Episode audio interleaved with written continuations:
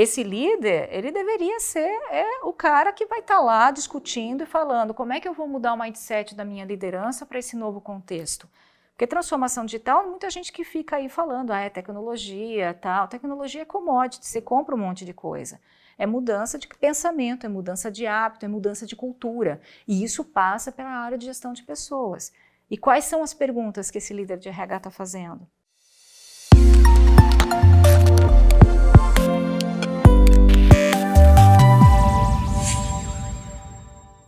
Olá pessoal, hoje no Wide Talk, que é esse bate-papo descontraído com pessoas que estão mudando a sociedade, mudando o ambiente corporativo, como em tecnologia, educação, inovação, a gente está recebendo a Daniela Diniz. Tá? A Daniela ela é diretora de conteúdo da, do Great Place to Work, é jornalista, tem uma história incrível aí de cobertura na área de RH, de finanças, passou por grandes veículos, mas eu vou deixar ela contar mais a história dela. Meu objetivo é que a gente consiga daqui sair com várias informações, não só sobre como foi a transformação do RH, de operacional estratégico, e falar um pouco também do livro que ela lançou, que é um livro fantástico, Grandes Líderes de Pessoas, onde ela conta um pouco dessa trajetória e tem a participação de 14 grandes líderes, líderes que são referência de, dentro desse setor. Daniela, obrigado pela sua presença, obrigado Prazer por aqui. estar aqui com a gente e poder compartilhar com quem acompanha o Wild Talk várias dessas ideias, histórias, casos, enfim.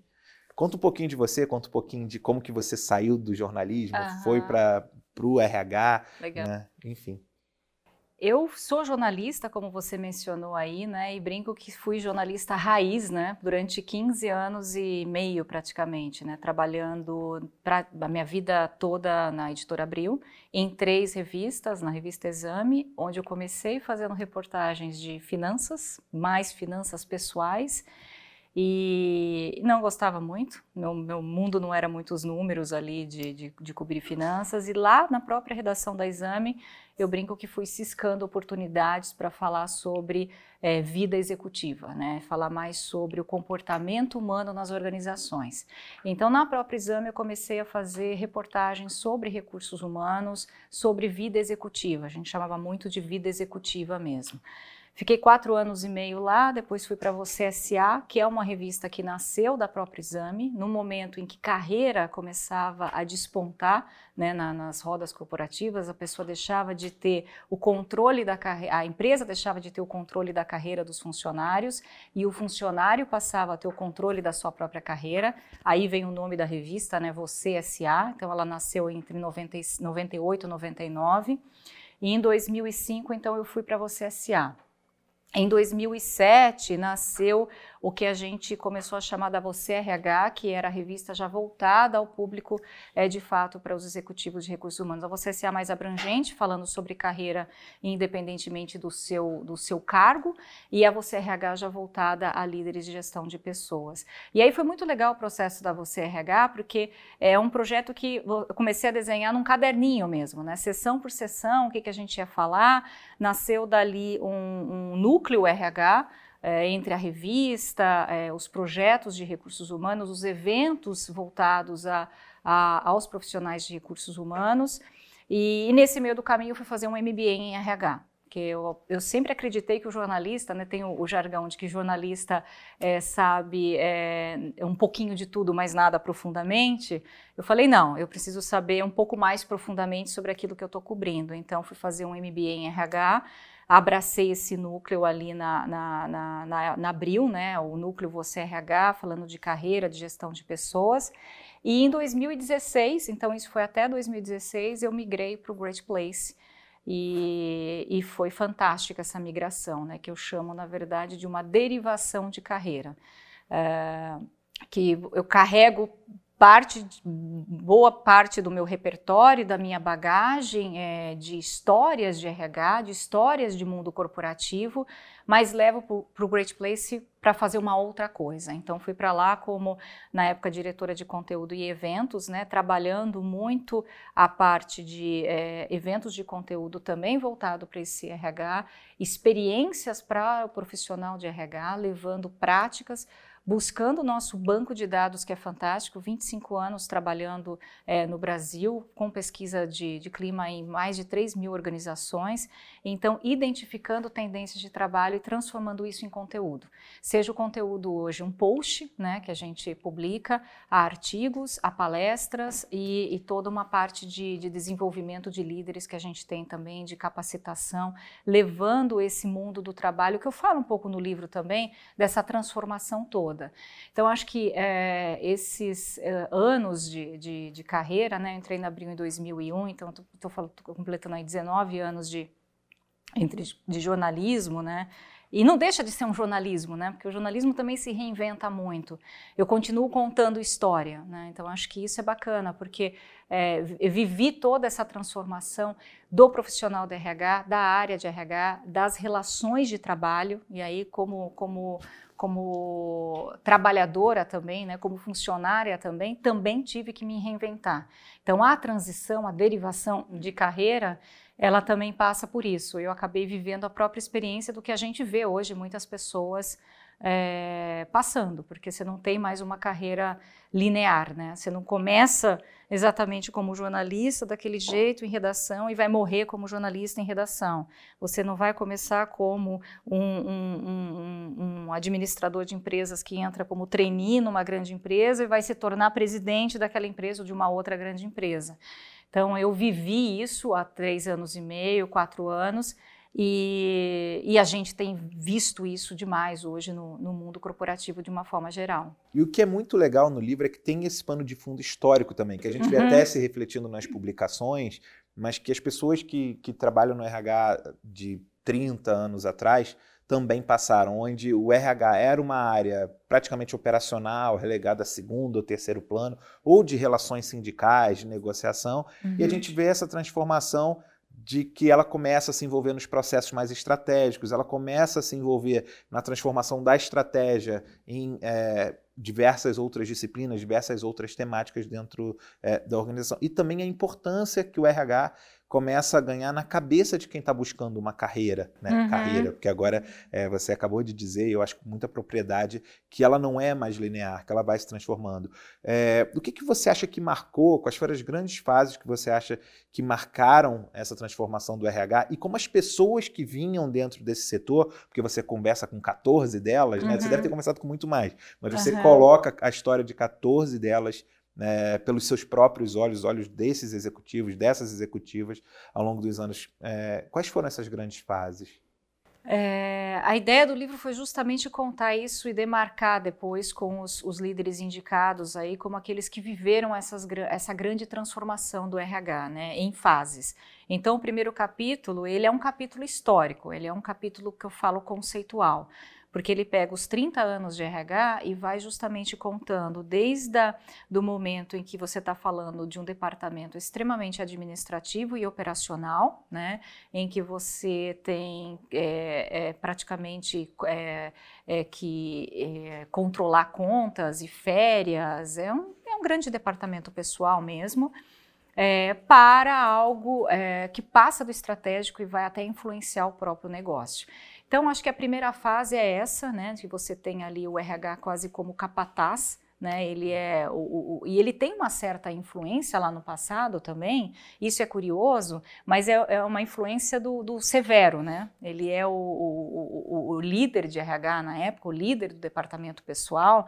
Ele era o amigo do dono, né? O amigo, ele era o o parceiro do, do, do, dono da empresa ou do presidente da empresa. Então, ele era, muitas vezes eu ouvia essa, essa expressão de era praticamente o capataz, porque era da onde sai a, a, frase, passar lá no RH, né? Passa lá no RH que a coisa está complicada, né? Você tem até um temor do RH.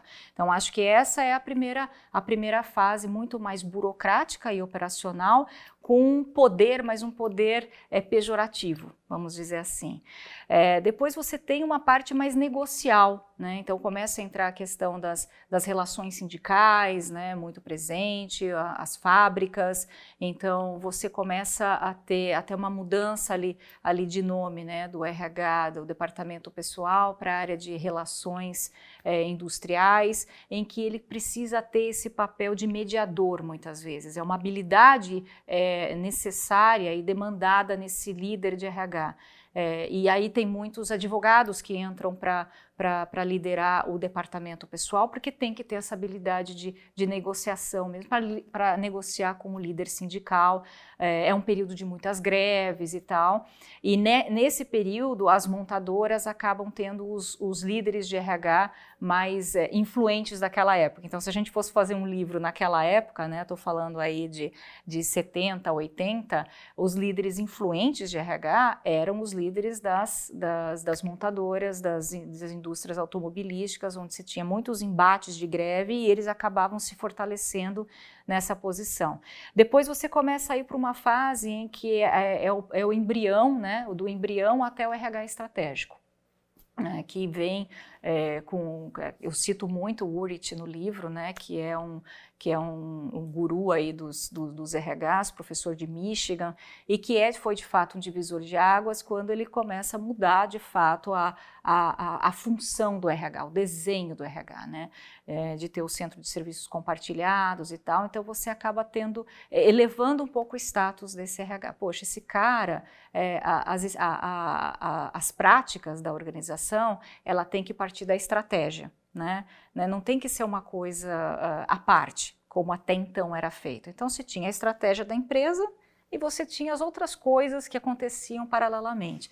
Então, esse líder começa a ser convidado a participar de fato do negócio, começa a ser convidado a participar das reuniões de liderança, ainda assim lá no início, né, sendo o último a falar, né? Também tem muito isso. E claro, sempre levando em conta que a gente está falando de uma parcela das empresas, né? Empresas é, multinacionais, muitas empresas americanas que tinham aí um, um, uma, um nível de maturidade muito maior é, na gestão de, de, pessoas.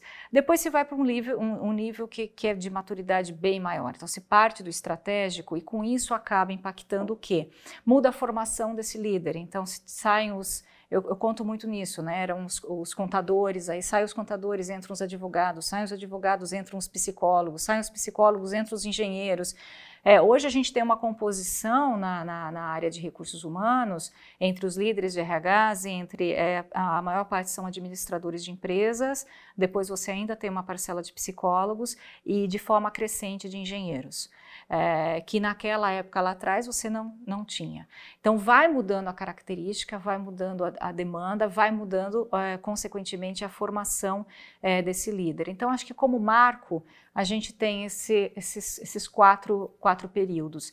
E, e, reforçando, né, a gente vive esses quatro períodos no Brasil hoje ainda. Né? Não é porque assim, ah, então hoje temos o RH, né, estado da arte, né, o RH super maduro, o RH que está usando é, novas técnicas e novas ferramentas, o RH com cabeça é, visionária e tal, temos. E temos ainda o departamento pessoal coexistindo. Perfeito. Eu acho que se cruza nessas né, quatro fases que coexistem né, aqui no Brasil a questão da mudança da atratividade da posição, seja do RH, da, da área de gestão de pessoas, talentos e gestão, gestão e, e enfim, todas as Você tem um monte de nome. né, que a gente vai falar mais lá para frente. Mas tem um, uma menção muito legal, né, a qual é a área, quais são as áreas que mais atraem os trainees. E aí a gente vê, né, tem marketing, finanças, comercial e só depois a área de gestão de pessoas, a área de RH. Com essa mudança da importância estratégica, não era de se esperar que começasse a atrair mais gente, atrair mais talentos e a área de, de RH se transformasse numa área de desejo desses profissionais, desses trainees? Porque também uma outra coisa que eu acho que reforça isso é a visão de que os, a próxima leva de CEOs vão vir das áreas de gestão de pessoas, das áreas de RH, né? Se vinham de finanças, se vinham é. de operações, se em algum momento eles vão passar a vir daquelas pessoas que entendem ou que fazem é, os processos ligados à estratégia que mais do, do daquilo que é mais importante para as organizações hoje, né, que uhum, são as uhum, pessoas. Então, uhum. você vê isso, eu, eu, sei que você cita um pouco desse tema no livro, não deveriam as duas coisas estar é, correlacionadas à atratividade da área é. e a visão de futuro dessa área? Deveria. Deveria, eu acho que a gente caminha para isso, mas muito lentamente ainda.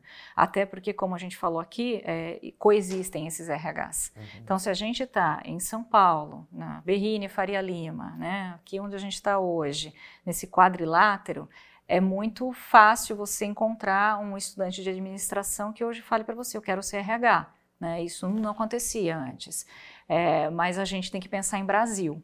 E no Brasil a gente tem ainda muitos outros níveis de maturidade de gestão de pessoa e uma, uma visão é, macro de que é, esse RH é, um, é, o RH ainda no imaginário das pessoas muitas vezes está pro passa lá no RH, né? Existe muito isso tem mudado, mas que eu falei, é uma mudança lenta. O RH ainda não é o primeiro, é, o que faz brilhar os olhos dos jovens. Continua sendo finanças, marketing, justamente por esse caminho meio inconsciente de que se eu quero ser um executivo de sucesso, um presidente de uma empresa, eu vou passar por essas áreas.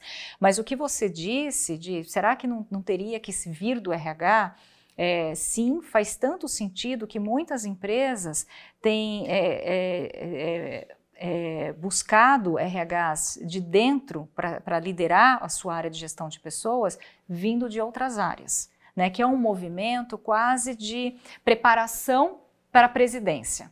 Então, isso a gente observa também no, no, mundo aí executivo, no mundo corporativo, que as pessoas saem, por exemplo, de uma área é, de marketing, às vezes, uma área comercial, e falam: agora eu vou assumir o RH por um período, quase como uma transição para aquela pessoa se preparar, porque ela tem que ter a noção né, e, e, e, e adquirir competências é, de relações humanas ali. Né? Então a gente percebe esse movimento sim, porque o que a gente vive hoje, vai viver cada vez mais para frente, é o fator humano. Né? Isso, assim, é indiscutível. A gente falava lá atrás, não, a gente é, não, não é importante. Quando gente começa a ganhar importância, o RH começa a ganhar importância. Só que isso vem aumentando, e vem aumentando cada vez mais. Não é algo rápido, então, assim, não é ainda o primeiro, o primeiro, a primeira área que vai brilhar os olhos dos trainees tradicionais, é, mas a gente já percebe, sim, é, muitos, muitos jovens falando, poxa, me interesso por isso. É, a gente recebe, às vezes, muitos jovens ali também no Great Place e fala, poxa, tenho, tenho vontade, gosto dessa área, é, de, de entender mais as pessoas. Acho que a área hoje tem uma atratividade muito maior do que tinha há 30 anos, certamente. É, e aí tem o outro lado dessa moeda, né? Porque eu vejo muito o RH demandando ser reconhecido com uma, com uma pegada mais estratégica, mas por outro lado, de alguém que já interagiu como fornecedor, como parceiro de várias áreas de RH, eu sempre tive muita dificuldade de conversar é, com viés estratégico, com um RH mais tradicional. Então, uhum. quando você fala, por exemplo, quando você está negociando uma solução, um programa de desenvolvimento, um programa de treinamento, um programa de capacitação, você ainda vai muito no operacional, né? Você ainda fala de quantidade de pessoas treinadas, horas de treinamento, é. avaliação de satisfação, avaliação de reação, na verdade, e você fala pouco dos indicadores de negócio. Então, o quanto que aquilo vai aumentar, por exemplo, é, a receita, vai diminuir a despesa, vai aumentar a margem, é, vai aumentar o ciclo de vida do cliente, vai diminuir a quantidade de incidentes, que é, facilitam muito na hora até de você convencer um CEO ou CFO de investir nisso. Então, será que a gente também não tem é, essas coisas coexistindo do o RH demanda ser reconhecido de forma mais estratégica, por outro lado, até pela sua própria formação e pela sua própria experiência, ele ainda precisa também suprir uma lacuna, suprir um gap de discurso, de, de preparação, de capacitação uhum. e de uhum. entender mais o negócio e não só demandar ser reconhecido pelo negócio? Sim, sem dúvida. Eu acho que, de novo, a gente está no processo de evolução, né? Então, eu acho que o RH, o, o, líder de RH e os profissionais de RH, eles precisam o tempo todo, e não só eles, né? Mas uhum. fazer uhum. novas perguntas para o mundo que está dando respostas cada vez diferentes, né? Então, acho que é, e isso passa por indicadores. Né? Então, esses indicadores homem-hora treinado, não, mesmo indicador de turnover. A gente fala muito no, no Great O que, que significa, de fato, medir turnover? É, você tem é, empresas hoje no nível de maturidade muito alto que fala, tudo bem, eu olho, eu vejo, mas eu não controlo. É diferente controlar, você tem que cuidar. Né? É, um outro que está totalmente ligado ao conceito de retenção. A palavra retenção foi tirada das nossas pesquisas há quatro anos. Três anos, quatro anos a gente tirou. A gente não usa mais o verbo reter funcionários. Nesse contexto hoje de que você não tem que prender ninguém. Então você não tem que, eu não vou prender o Daniel, eu vou obrigar ele a trabalhar comigo, né? Então a relação ela tem que ser uma relação é, bacana, né, de desenvolvimento para ambas as partes enquanto dura. Eu sempre é, cito Vinícius nisso, né? Que seja eterno enquanto dure e que seja bom para os dois. Não deu, não deu. Ele quer trabalhar o que agora? Ele quer empreender quer trabalhar para o projeto, ele quer mudar de empresa, ele quer não sei o quê. Beleza, vai. Então, assim, hoje você tem que investir num coquetel de boas-vindas e num coquetel de despedida desse cara. Né? Então, assim, vai mudando muito essa relação. Então, se você está preso num indicador do passado, em práticas do passado, de medir turnover, de, de, de controlar retenção, e isso passa até por você vai, vai, vai é, colocar no seu, na sua cesta de benefícios, é, desenvolver a, a, os seus profissionais e pagar, de repente, um curso de MBA. Mas ele vai ter que assinar um documento dizendo que ele vai ficar dois anos depois de fazer aquele para valer o investimento. Esse discurso não funciona mais nesse mundo. Mas, de novo, a gente tem esse tipo de empresa? Tem. Então, a gente tem esse tipo de RH ainda. Está mudando? Está mudando. Mas o que você diz, ele, ele exige um certo respeito, porque sabe-se que, assim, gente é tudo e é o motor de tudo, então ele está num nível mais estratégico, mas sim, ele precisa se desenvolver. Né? Não só em indicadores, como a gente está falando aqui, mas nesse conceito digital todo. Né? Quais são as perguntas que o RH está fazendo? Está preparado para isso? O líder de RH deveria ser, deveria ser o líder da transformação digital na sua empresa. Porque quando a gente fala em transformação digital, a gente não está falando em tecnologia, a gente está falando em mudança de mindset e isso passa por pessoas. Se passa por pessoas, eu tenho que ter esse líder na ponta. Só que eu não tenho um líder de RH preparado para isso. Tenho, alguns, poucos. Né? Porque, de novo, a gente está passando por uma nova onda. Então, a onda de indicadores é uma que não foi muito bem é, trabalhada, a gente já está numa outra onda, que é a onda da transformação digital. Esse líder, ele deveria ser é, o cara que vai estar tá lá discutindo e falando como é que eu vou mudar o mindset da minha liderança para esse novo contexto. Porque transformação digital, muita gente que fica aí falando, ah, é tecnologia, tal. Tecnologia é commodity, você compra um monte de coisa é mudança de pensamento, é mudança de hábito, é mudança de cultura. E isso passa pela área de gestão de pessoas. E quais são as perguntas que esse líder de RH está fazendo? É. Isso me lembra um tema que eu, que eu já vi você falando, que a gente já conversou, que é a nova definição de sucesso, né? É, que se lá atrás sucesso era você ter um cargo alto, era você ter um carro bancado pela empresa ou um carro na sua própria garagem, hoje esse conceito de sucesso pessoal e sucesso profissional começa a se misturar e começa a ser diferente, principalmente é, já nas novas gerações. Eu queria que você falasse um pouquinho disso, até tem um termo né, que, é. que, que, que, encapsula isso. O trabalhar com liberdade. É, a gente tem falado muito isso, não, não só no Great Place, acho que a gente tem vivido muito isso, né?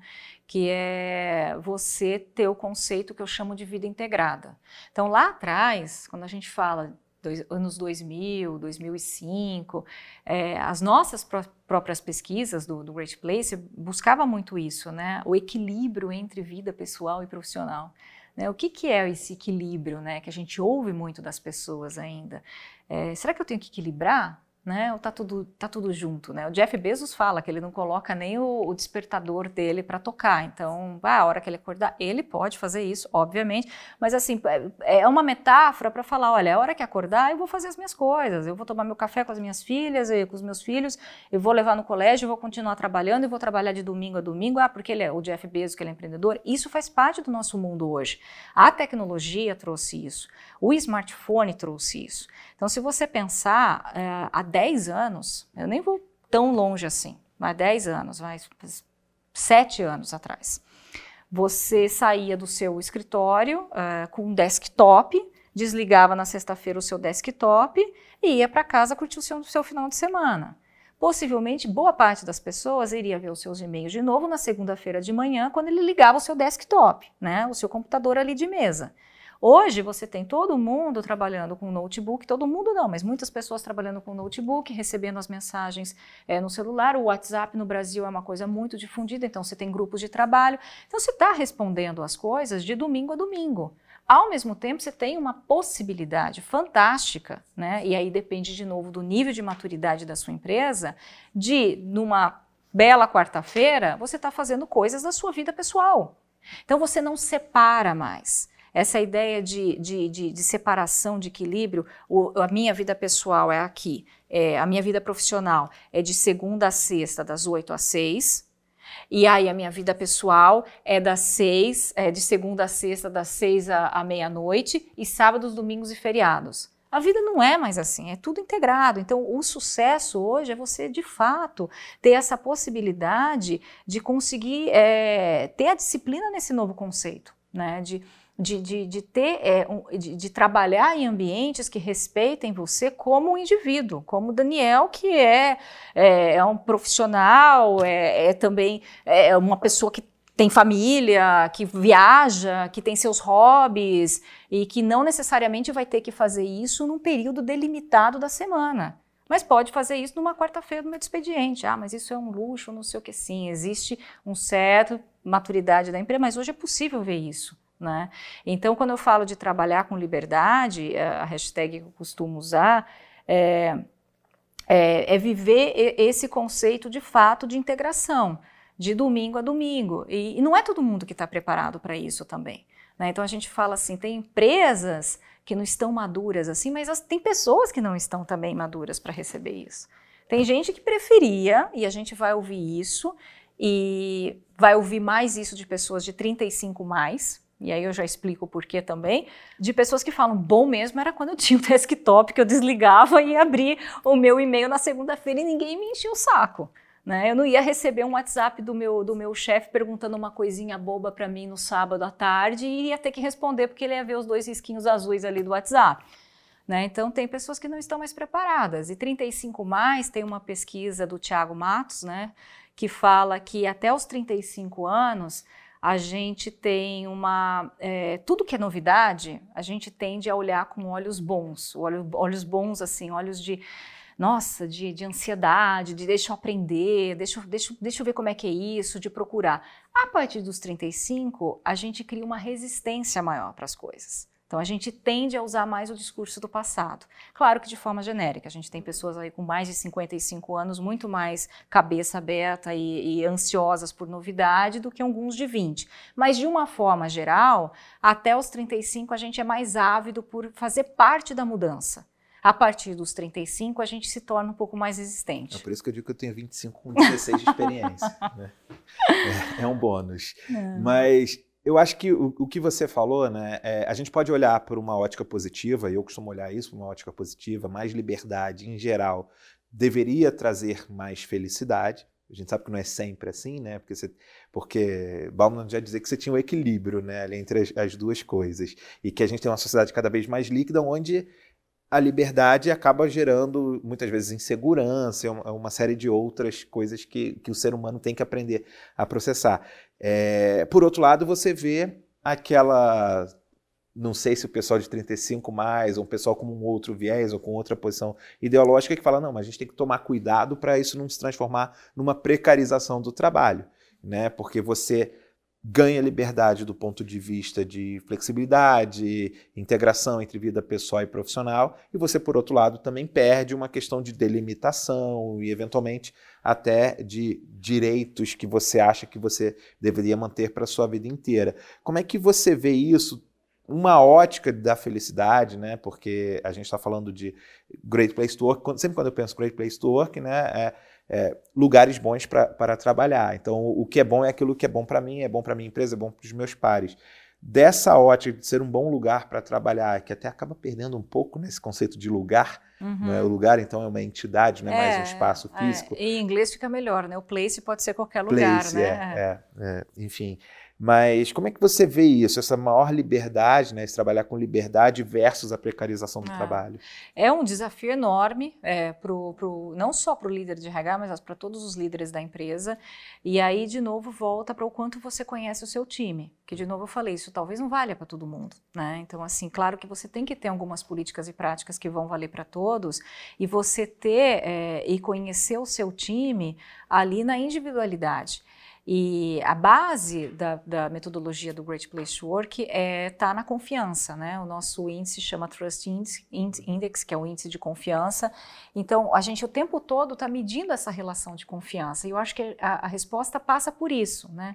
Qual que, é a, qual que é o índice de confiança, qual que é a relação de confiança que você tem com o seu com o seu líder, com seus pares, com os seus, é, com o seu time, né? Existe essa, essa confiança? Se existe a confiança, você consegue é, subir degraus. Né? Então, essa é a base de tudo. Você consegue não precarizar, você consegue olhar com outros olhos. Poxa, ele está me dando de fato.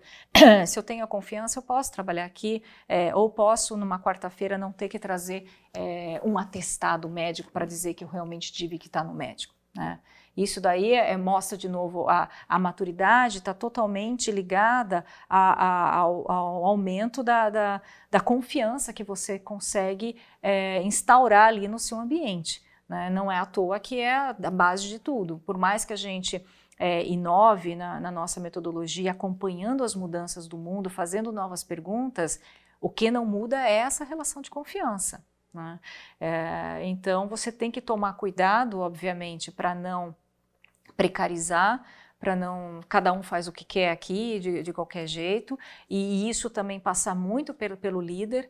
É, a gente estava falando de transformação digital e de, e, de, e de trabalhar com liberdade é algo que eu sempre comento e a gente observa também de algumas empresas falam, nossa, esse é um conceito legal, né? Vamos, vamos colocar aqui dentro, vamos aumentar o home office, vamos trabalhar é, na base da, da confiança, mas você não trabalhou isso com a sua liderança. Então, até isso tem que ser uma prática bem, bem administrada, né? Dentro, obviamente, dos limites legais e tal, porque também tem uma outra pergunta que sempre fazem: ah, mas isso que você fala é incrível, mas a nossa legislação não permite. Né? É, de fato, a gente teve uma reforma que hoje tem um pouco mais de flexibilidade, sim. Então, a gente consegue fazer algumas coisas mais do que fazíamos, não no nível né, de, de, de, de disruptura total. Né?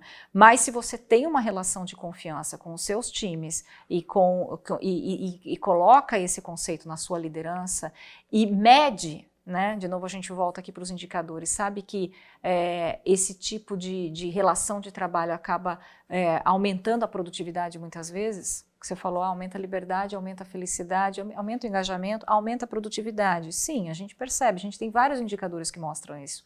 Então você consegue provar por A mais B que, poxa, vale a pena. Então, dentro, dentro dos limites da lei, eu ter mais um home office, eu, eu ser mais flexível com o horário, eu não ficar perguntando de atestado médico. Então, são coisas pequenas que não vão é, tornar o trabalho, que vão é, precarizar o trabalho, mas que vão é, criar uma relação você com o com, com, com seu time de muito mais, de fato, confiança. Então, é, e eu estava aqui esperando você terminar esse raciocínio até para te fazer uma pergunta, mas você acabou chegando nesse ponto, que eu acho que é, que é sensacional.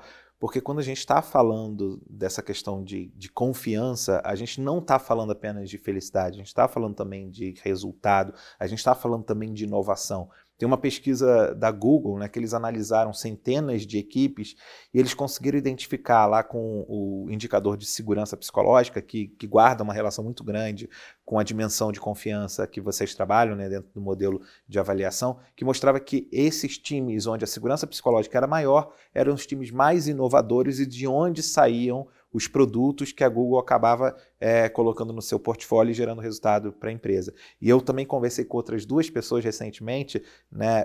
Um é o Pedro é, Weingärtner, né, que fala muito sobre inovação radical, tem uma aceleradora. Ele falou exatamente isso. Para a gente inovar, a gente precisa de segurança psicológica, a gente precisa de confiança e o Paulo Vieira de Campos, né, que também falou da formação do líder, do primeiro líder, de todas as quatro etapas para você conseguir fazer a transição entre contribuidor individual e ser um líder de fato da relação de confiança. Então, tudo que a gente está falando, né, de que está impactando a sociedade, passa por você ter mais confiança. Aliás, a frase dele foi: quando você se transforma em líder, você perde o direito de não ter mais confiança nas pessoas. Né? É, porque se você é um líder que não confia em quem está na sua equipe, ou se você é um líder que não consegue inspirar confiança é, nos seus liderados, você não consegue gerar resultado nenhum para a empresa. Então, eu acho que tanto o conceito de segurança psicológica que é muito usado para inovação, para crescimento, quanto o conceito de confiança, que é utilizado para felicidade, né, para o trabalho com liberdade, é, são conceitos que a gente deveria nutrir mais. E aí eu vou para outra questão, né? Como que vocês, do Great Place to Work, que a gente vê muito, né? É, principalmente tem muita gente que acha que é só um prêmio, né? Acho que esse é um problema que vocês viveram durante muito tempo, que é só uma pesquisa e é. um prêmio, mas que na verdade é muito além disso. É. Como é que vocês ajudam as empresas uhum. A fazer essa transição? do operacional para o estratégico, do ambiente onde a confiança ainda não é, é tão disseminada dentro do Trust Index, para uma empresa onde você pode ter essa confiança de maneira mais disseminada. Como é que vocês trabalham isso nos conteúdos, nos eventos? Uhum, legal. Então, é, é, isso é, a sua pergunta é ótima porque muita gente conhece o Great Place e acha que o Great Place é o ranking, né? Uhum. O ranking das melhores empresas para trabalhar, o selo e tal. Isso é parte do nosso trabalho, né? Então, você tem hoje, a gente começa ali a nossa jornada com as empresas e é bom a gente falar assim que não importa o tamanho da empresa, né? E não importa o segmento, qualquer empresa de qualquer segmento pode ser um great place to work. É, a gente começa a nossa jornada com o processo de certificação. Né? Com empresas a partir de cinco funcionários, elas podem se inscrever no processo de certificação, que é basicamente aplicar a pesquisa é, de clima é, dentro do seu ambiente, com 5, com 30, com 100, com 500 funcionários. Vai aplicar e vai ter uma devolutiva é, dessa pesquisa, um relatório, e aí dependendo do nível que ela busca, se ela quer um nível mais sofisticado de apuração, um nível mais simples, ela tem condições de, de receber. Ao ter a nota dessa pesquisa, então se ela tem até 70% de, de Trust Index, no Trust Index dela, ela está apta a participar de um dos nossos rankings. Né? Então aí a gente tem alguns rankings setoriais e alguns rankings regionais. Então ela está apta, ela pode se inscrever. Poxa, eu sou uma empresa, por exemplo, de varejo uh, da Bahia. Aí eu tenho 150 funcionários e eu tenho 73% de Trust Index. Então, eu estou apta a participar do ranking varejo, do ranking nacional, que é, é possível participar acima de 100, de 100 funcionários, e do ranking Bahia, que a gente tem também. Então, ela participa do processo do ranking, aí é outra coisa. Então, eu brinco que existem as empresas hoje no Brasil que são certificadas Great Place to Work, então elas recebem um selo, seja, elas são bons ambientes de trabalho, e tem as ranqueadas, que é um outro processo. Então, isso é um pedaço do nosso trabalho. A gente tem toda uma parte de consultoria, que ajuda empresas e apoia as empresas nesse processo. Aquelas que não necessariamente querem só um selo, porque tem empresas que não, nem precisam do selo, elas querem realmente trabalhar muito bem para depois talvez terem o selo. E aquelas que, justamente por per, per, participarem da, do processo de certificação, percebem que tem um problema enorme e falam: Poxa, eu preciso de alguém que realmente identifique e me apoie nesse processo. Então, a gente tem a consultoria. E a gente tem um braço de educação, né, que é a capacitação, que é o desenvolvimento de líderes né, e de colaboradores.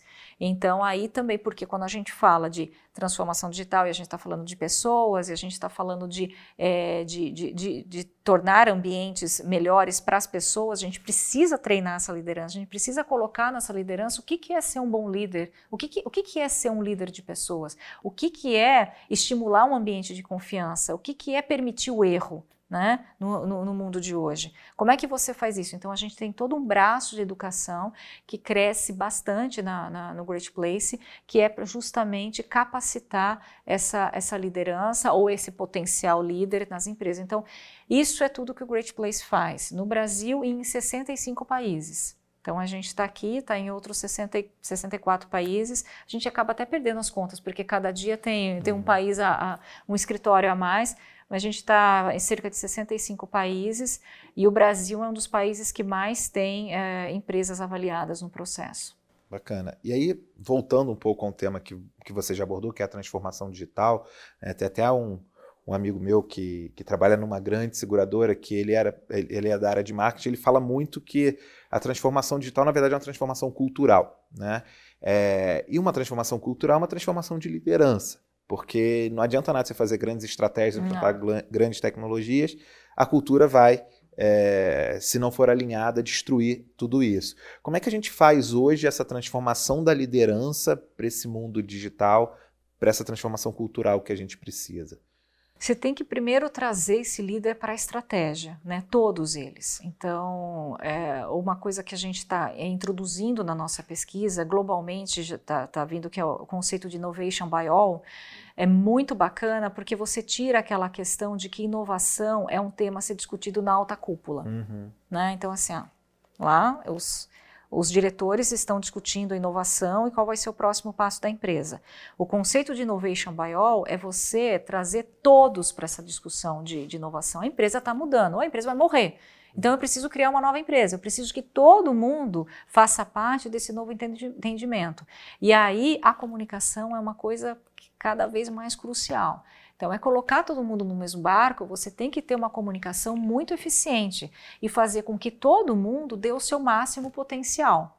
Então, cada um ali, cada colaborador, ele pode é, sugerir é, ideias é, ou processos para esse novo momento que a empresa está vivendo. Então, não é só o diretor, a vice-presidência, a liderança.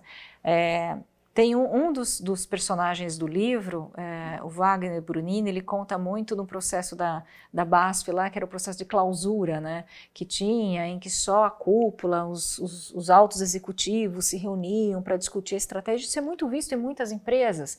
Então, hoje, quando a gente vai para esse conceito de innovation, qualquer um aqui pode trazer uma ideia que vai ser disruptiva para o meu negócio e que vai me colocar num outro patamar. Então, a, o primeiro passo para você, e eu concordo totalmente que transformação digital é uma transformação cultural, é uma transformação de pensamento, é você é, é, falar com todos e trazer todos para essa discussão. Né? Não ficar uma conversa de portas fechadas para a alta cúpula, para a liderança apenas. É fazer com que todos é, entendam disso. É, e chamar esses líderes e falar: olha, pessoal, o mundo mudou. Né? Então, assim, a gente não vai discutir só a liderança lá. O quanto que você está extraindo o máximo potencial de cada um do seu time. O quanto que você dá liberdade para eles ousarem, para eles errarem. O quanto que você dá autonomia para esses times aprenderem. Né? O quanto que você está desenvolvendo essa, esses times e quanto que eles estão se autodesenvolvendo também. Né? Então eu acho que toda essa conversa com a liderança, ela é assim, ela é mais do que fundamental, é crucial para esse momento que a gente está vivendo. E dentro de todo esse contexto né, de transformação digital, transformação cultural, transformação de liderança e esses 30 anos de transformação, como qualquer área, a gente falou sobre isso em empreendedorismo, a gente falou sobre isso em, em Customer Centric, quando a gente teve é, com a cofundadora do Reclame Aqui, né, que, da, dos modismos. Por exemplo, agora, na área de tecnologia, bot é um modismo. Na área de RH e gestão de pessoas, também passamos por vários, né? Você, tem alguns que para você é, são, são fortes, assim, marcos.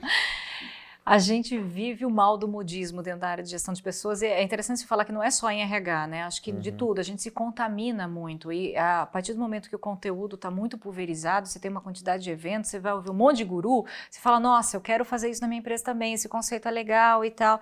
Então, esse é um, é um, é um vício e é um, é um problema é, do, do, RH. Então, desde lá atrás, e eu conto um pouco aqui, acho que tem um, um, uma parte especial que eu falo dos modismos em RH. É, um deles, bastante clássico, é a mudança de nome da área. Né? Uhum. Né? Então, lá atrás, a, a, a, na época Brahma, trouxe o conceito de gente gestão, que tinha a ver com o conceito de negócio, do negócio dela. Né? Então, assim, não é RH, é gente gestão, qualquer um aqui dentro faz RH. O conceito do líder Brahma, que ele é um líder de pessoas, é praticamente não ter o RH, mas o RH está na mão de cada liderança. Então, fazia sentido você ter uma mudança de nome de RH para gente gestão. Aí começa a sair, né? Na época, sair em exame, sair nas, nas, na, na, grande imprensa e tal. Nossa, o que teve de empresa mudando e rebatizando o seu departamento para gente gestão.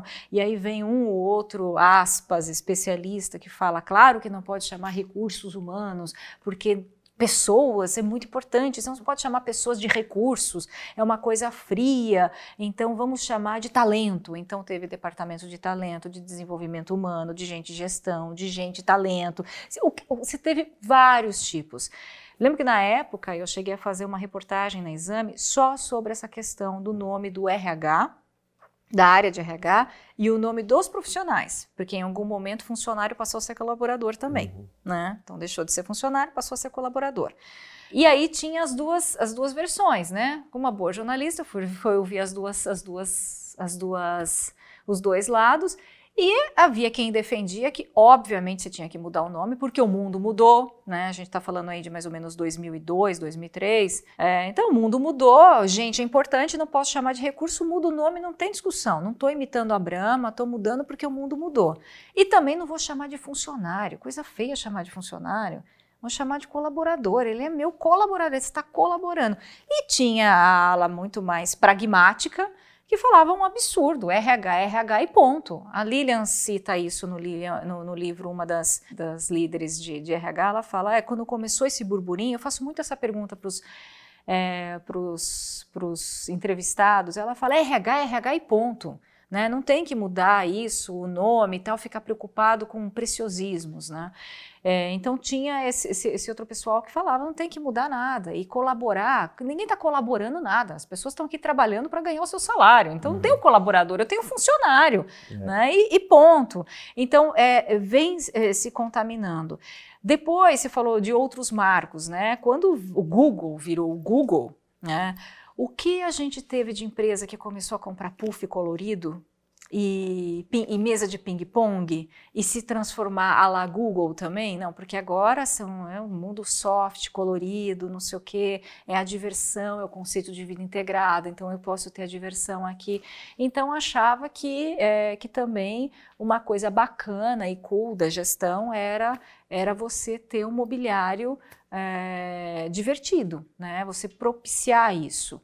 Uh, um outro modismo dentro da área de RH um pouco mais recente foi quando a GE derrubou a avaliação de desempenho dela, né? E, e acho que a Sofia Esteves fala muito isso, isso. também. É, fala, poxa, nossa, a GE, a GE, né? Jack Welch, né? Tem todo um histórico dentro de gestão de pessoas. É, se a GE fez, a gente tem que fazer também. Então, uhum. começou uma onda de empresas que falam: não faço mais avaliação de desempenho. Quando você não tinha ainda um nível de maturidade, obviamente, de uma GE, para decidir fazer isso. Né? Então, acho que a gente vive é, um perigo de se imitar é, muitas é, tendências aí que, que, que, caminham nesse mundo e falar, poxa, eu quero, eu quero copiar. Acho que inspirar é uma coisa, copiar é outra. Né? A gente tem um programa no Great Place muito bacana chamado Visitas de Benchmark. A gente leva profissionais de RH do Brasil inteiro para conhecer em loco quatro das melhores empresas para trabalhar no Brasil. A gente faz isso, esse, esse, a gente faz esse, é, esse programa duas vezes no ano, uma no primeiro semestre, uma no segundo. Então, por ano, na verdade, a gente fez uma terceira esse ano no Rio de Janeiro. Esse ano, é, em 2019, a gente, a gente visitou, portanto, é, 12 empresas em três ciclos, né? uma no Rio e duas em São Paulo, de setores diferentes, mas são empresas que obrigatoriamente estão no ranking nacional. E claro, você vai em cada empresa, né? Então, na, em São Paulo, em, em, outubro, a gente visitou a Suzano, visitou a TW, uh, eh, visitou a Accor, uh, grandes empresas, e você fica e visitou a Natura. Então, assim, uma enxurrada, você vai até a empresa, vê a empresa, faz um tour pela empresa e tem mais ou menos umas duas horas e meia de conversa com os principais líderes daquela empresa de gestão de pessoas e eles vão contando como eles estão caminhando, quais são as práticas dele, fala sobre avaliação de desempenho, fala sobre clima, fala sobre é, hierarquia ou conceitos novos, falam sobre OKRs e novas ferramentas, falam sobre squads, falam sobre to toda a questão de gestão de pessoas. Você sai de lá com um caderno, mas já são três dias de imersão, é um programa fantástico fantástico. E a gente fecha num, num workshop e fala, então, o que, que vocês vão né, fazer? Então, tem, o pessoal fica maluco. E não dá simplesmente para você fazer um Ctrl-C, Ctrl-V. E falou, não, agora eu vou fazer recrutamento às cegas. Né? Que também é uma nova prática dentro da área de RH. Começou com o Nubank, o Grupo Cataratas tem e tal. Então, você, é, que, é o, que é o recrutamento que você coloca uma venda nos olhos e você não sabe quem você está entrevistando e você não olha o currículo, você não tem gênero, você não tem idade, você não tem formação, para você tirar o viés inconsciente. Né? É uma nova prática dentro do. Nossa, eu vou fazer isso na minha empresa. Será que você tem o um nível de maturidade suficiente para fazer isso na sua empresa? Será que é o caso de fazer isso na sua empresa? Será que a sua cultura precisa disso? Então, esse programa é muito interessante. No final, a gente instiga e fala: tem coisa que dá para se inspirar. Tem coisa que dá para se inspirar e replicar. E tem coisa que dá só para falar: meu Deus, que loucura. Que tem também. É, é, mas é um mal, é um mal aí do que a gente vê em vários departamentos e eu acho que com essa velocidade que a gente está vivendo hoje do mundo, né, que, que muda muito, que instiga novas práticas, você corre mais o risco ainda de ficar aí, né, é, meio encantado com, com, com, novas práticas e políticas e tentar é, colocar isso na sua empresa sem fazer um diagnóstico profundo é, do seu grau de maturidade, da sua própria cultura, para ver se realmente faz sentido ou não. Legal. E é natural, né, até pelo próprio viés que você pegou no livro, de ver a transformação do RH nos últimos 30 anos, que você conversasse com, com líderes de grandes empresas que viveram grande parte desses 30 anos. Então a gente tem nomes aqui, que são nomes bastante conhecidos do, do setor de RH, de grandes empresas que são bastante conhecidas do, do cenário econômico brasileiro e mundial. Mas a gente vê também é, agora todo um, um, crescimento do empreendedorismo, da inovação, das startups, qual é um paralelo que talvez a gente possa fazer exatamente nessa linha do que você acabou de falar, de que não é pegar práticas que funcionem eventualmente numa startup como a Nubank ou como qualquer outra e trazer é, para transformar a startup, então, que só fala colorido, ping-pong, mesa de sinuca, uhum. é, recrutamento e seleção às cegas, é, horário flexível uhum. e tudo mais, mas sim ver o que, que funciona dentro de cada contexto. O que, que você falaria para esses novos empreendedores, para essas empresas que estão surgindo já nesse novo cenário? Uma coisa é você transformar uma empresa que já está há décadas no mercado é. a práticas mais estratégicas e tal. Outra coisa é você começar uma empresa do uhum. zero. Ah, acho que o primeiro ponto é, é você colocar as pessoas na frente da estratégia. Né? Então, você tem, tem ali. É, colocar as pessoas na frente e colocar estratégia também é, é, antes de você olhar para práticas e qualquer outra coisa. O Uri te fala isso também nesse contexto de transformação digital. Tem muita gente que quer é, comprar muita coisa, comprar, comprar no sentido de absorver práticas e não olha para qualquer estratégia principal da empresa, né? Então, qual é a estratégia dessa startup, né? E quem são as pessoas que eu tenho? E, e ter alguém é, que faça a gestão de pessoas. Isso é importantíssimo, porque é, um dos riscos das startups que nascem de uma forma muito mais é, fazendo um pouco de tudo, com poucas pessoas e todo mundo arregaçando as mangas para não sei o que, não sei o que lá, fazer, trabalhar, é, é de deixar para pensar em gestão de pessoas de fato depois de algum tempo, uhum. quando a coisa já é, eu lembro uma, uma matéria da Fast Company que falava os 10 erros é, de, de RH das startups. E o primeiro erro era não ter RH. Né? Uhum. Então, que é bem. Vou deixar chegar 50 pessoas e aí é, contrata alguém. Aí deixa. Então, por enquanto, ah, o presidente contrata, passa lá, não sei o quê. É um, é um risco enorme. Porque, assim, se você olha para a sua estratégia e para a sua cultura, isso tem que estar, tá, não importa, do funcionário número um. Que ainda a cultura seja a personalidade do dono. Né? Então, vai ser aquela cultura. Então, quem é que você quer trabalhar com você? Quais são esses valores? Então, você tem que ter um, um script ali, né? Você tem que ter um, um roteiro básico do, de quem você quer trazer para a sua organização, organização. E o risco é esse, ah, deixa eu chegar a 50, deixa eu chegar a 100. Ah, aqui todo mundo conhece pelo nome, chama o amigo de não sei o quê, chama o fulano de não sei o que lá.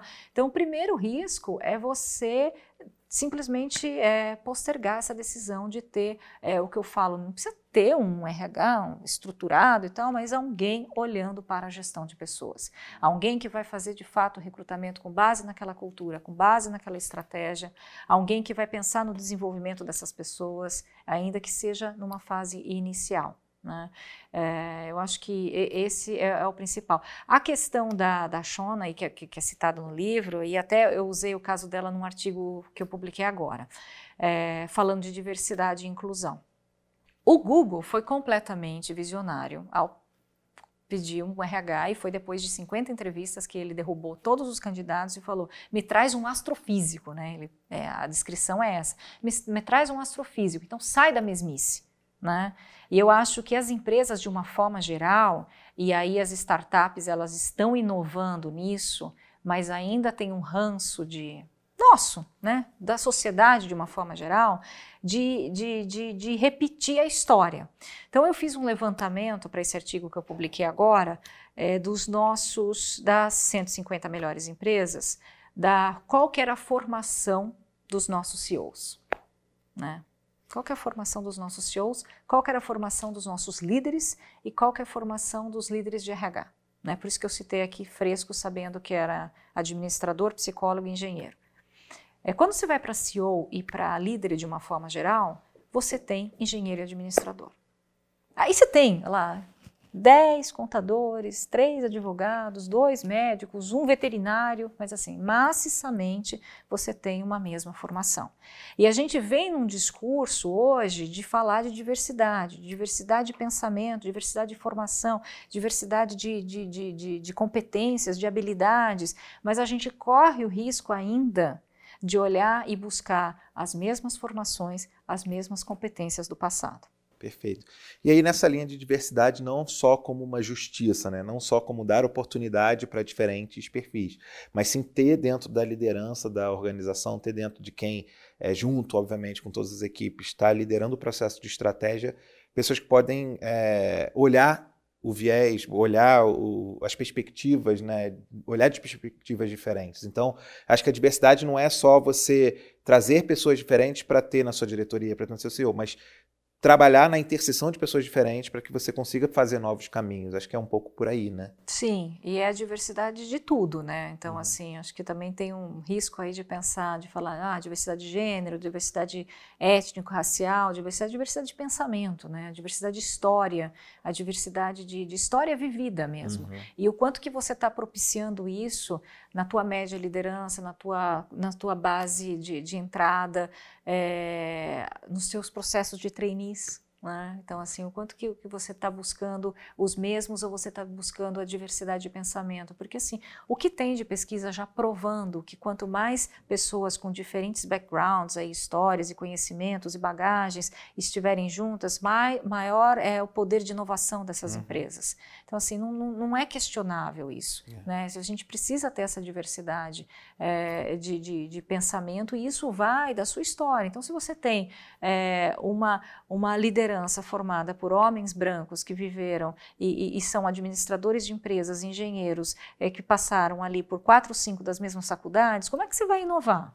Perfeito. Eu costumo perguntar três coisas, assim, só para deixar um legado mais pragmático. Ah que é um livro que você indica, não uhum. pode ser o seu, porque eu já estou indicando, ou um filme, é, que você fale de uma referência que você tem, que pode ser uma pessoa, pode ser um conceito, e um ritual que você não abre mão.